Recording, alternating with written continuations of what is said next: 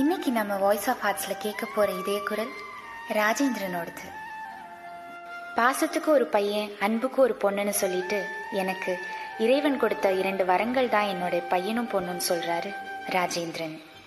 ஒரு பொதுத்துறை வங்கியில வேலை பார்த்து விஆர்எஸ் வாங்கிட்டேன். என்னோட வைஃப் தேன்மொழி.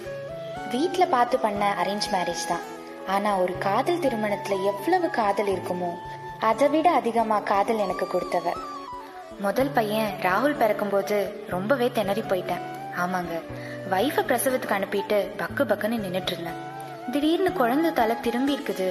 சிசேரியன் பண்ணாதான் எடுக்க முடியும்னு சொன்னாங்க. கடைசியா சுகப்பிரசவமாவே பிறந்தான். ஸ்கூல்ல அவுட்ஸ்டாண்டிங் ஸ்டூடெண்டா இருந்தாங்க. எல்லா ஆனுவல் டேலையும் அவனோட அப்பான்னு சொல்லிட்டு போய் நிற்கும் போது அவ்வளவு சந்தோஷமாகவும் அவ்வளோ பெருமையாகவும் இருக்குங்க. அதே மாதிரி தான் அவரோட பொண்ணும் அவ்வளவு பிரில்லியன்னு சொன்னாரு. ஒரு சின்ன அழகான குடும்பம் தான் ராஜேந்திரனோடது. பிளஸ் டூ முடிச்சோடனே வேலைக்கு போனவன் நான்.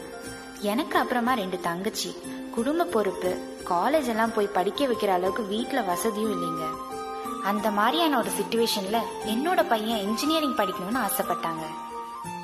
அதே மாதிரி அவர் பையன் பிளஸ் டூல thousand one forty one score பண்ணான்னு சொன்னாருங்க.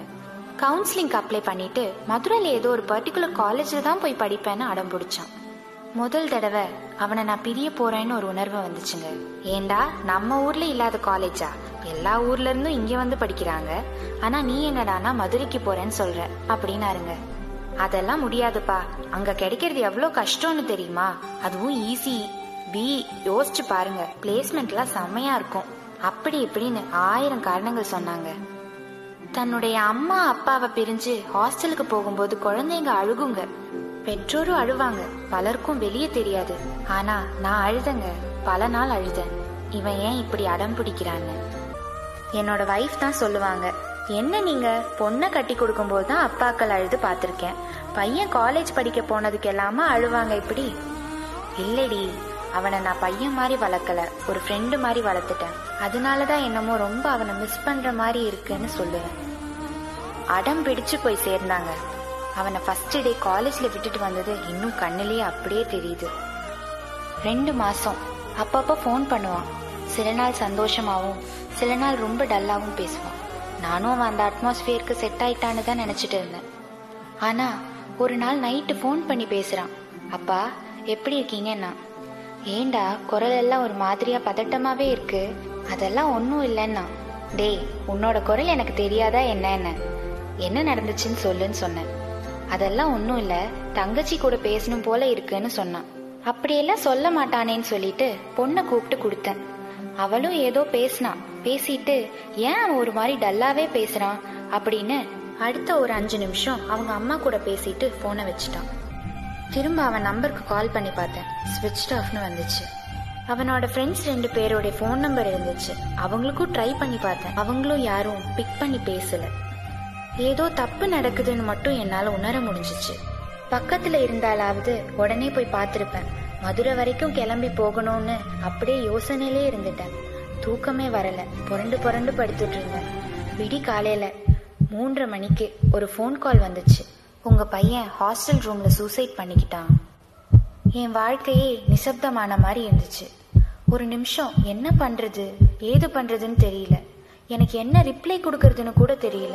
வைஃப் கிட்ட சொன்னா என்ன ரிப்ளை பண்ணுவான்னு தெரியாம இல்ல அவனுக்கு கொஞ்சம் உடம்பு சரியில்லை. கொஞ்சம் கிளம்பி உடனே மதுரைக்கு போகணும்னு கூட்டிட்டு கிளம்புறாரு. அவரோட பொண்ணும் வரேன்றா. வேண்டான்னு சொல்லிட்டு அவளை கொண்டு போய் சித்தி வீட்டில் விட்டுட்டு கிளம்பி போனாங்க. போறதுக்குள்ளேயே எல்லா ஃபார்மாலிட்டிஸும் முடிச்சுட்டு என் பையனை ஒரு பிணமா தான் என்கிட்ட கொடுத்தாங்க. இந்த மாதிரி ஒரு மொமெண்ட் எந்த ஒரு அப்பனுக்கும் வரக்கூடாதுன்னு சொன்னாரு. உங்களோட மகன் சூசைட் பண்ணிக்கிட்டதுக்கு இதுதான் காரணம் அதுதான் காரணம்னு சொல்லி எக்ஸ்பிளனேஷன் கொடுக்க வந்தவங்க கிட்ட எல்லாம் நான் சொன்ன அந்த ஒரே ஒரு வார்த்தை தாங்க. நீங்க எந்த விளக்கம் கொடுத்தாவது என் பையனை மீட்டெடுக்க முடியுமா என்ன?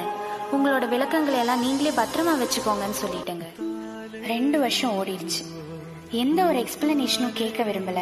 இன்வெஸ்டிகேஷனும் பண்ண விரும்பல. ஆனா ஒவ்வொரு நாளும் நினைச்சு பார்ப்பேங்க.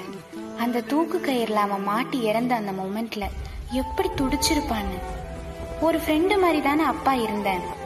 இப்படிப்பட்ட ஒரு குடும்பத்தை மிஸ் பண்ணிட்டு அவனுக்கு எப்படி போகணும்னு தோணுச்சு? ஃபோன் பண்ணி பேசினவன் இதுதான் பிரச்சனைன்னு சொல்லியிருந்திருக்கலாமே. என்கிட்ட சொல்ல முடியாத அளவுக்கு என்ன ஒரு பிரச்சனை? ஒரு அப்பன் கிட்ட மனசு விட்டு பேச முடியாத அளவுக்கு தான் ஒரு பையனை வளர்த்துருக்கேன்னு நினைக்கும் போது ஒரு குற்ற உணர்ச்சி இருக்கும்லங்க. அது ஒரு மாதிரியா போட்டு மனசை உறுத்த ஆரம்பிச்சிருச்சுங்க. வேலைக்கு போய் பேரை கெடுத்துக்கிறத விட பிஆர்எஸ் வாங்கி வீட்லயே உட்காந்துடலான்னு உட்காந்துட்டேங்க அவனை திட்டணும்னு தோணுது. ஏண்டா ஏன் இப்படி சுயநலமா முடிவெடுத்தேன்னு உன் ஃப்ரெண்டு மாதிரி தானே உன் கூட உன் அப்பா இருந்தேன். என்கிட்ட பேசியிருக்கலாம்ல?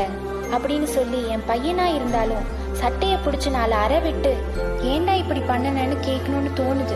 என் புள்ளைய நான் கேட்பேன் ஆனா ஊர்ல இருக்கிற ஒவ்வொரு புள்ளையும் போய் யார் கேக்குறதுங்க?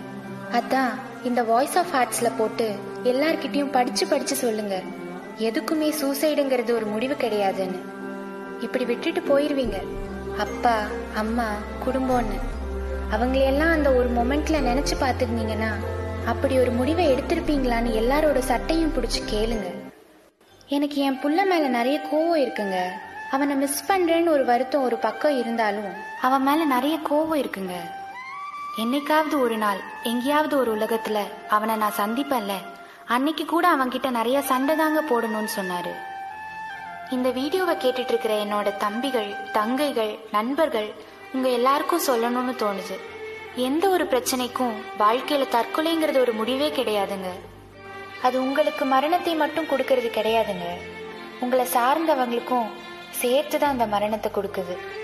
என்ன நீங்க போயிடுவீங்க? உங்களை சார்ந்தவங்க தான் தினமும் வாழ்ந்து வாழ்ந்து அந்த மரணத்தை அனுபவிச்சுட்டு இருப்பாங்க. அது தேவையில்லை. தற்கொலை எண்ணத்தை கைவிடுவோம். இதை ரொம்ப அழுத்தமாக உங்களுக்காக பதிவு பண்ணுறேங்க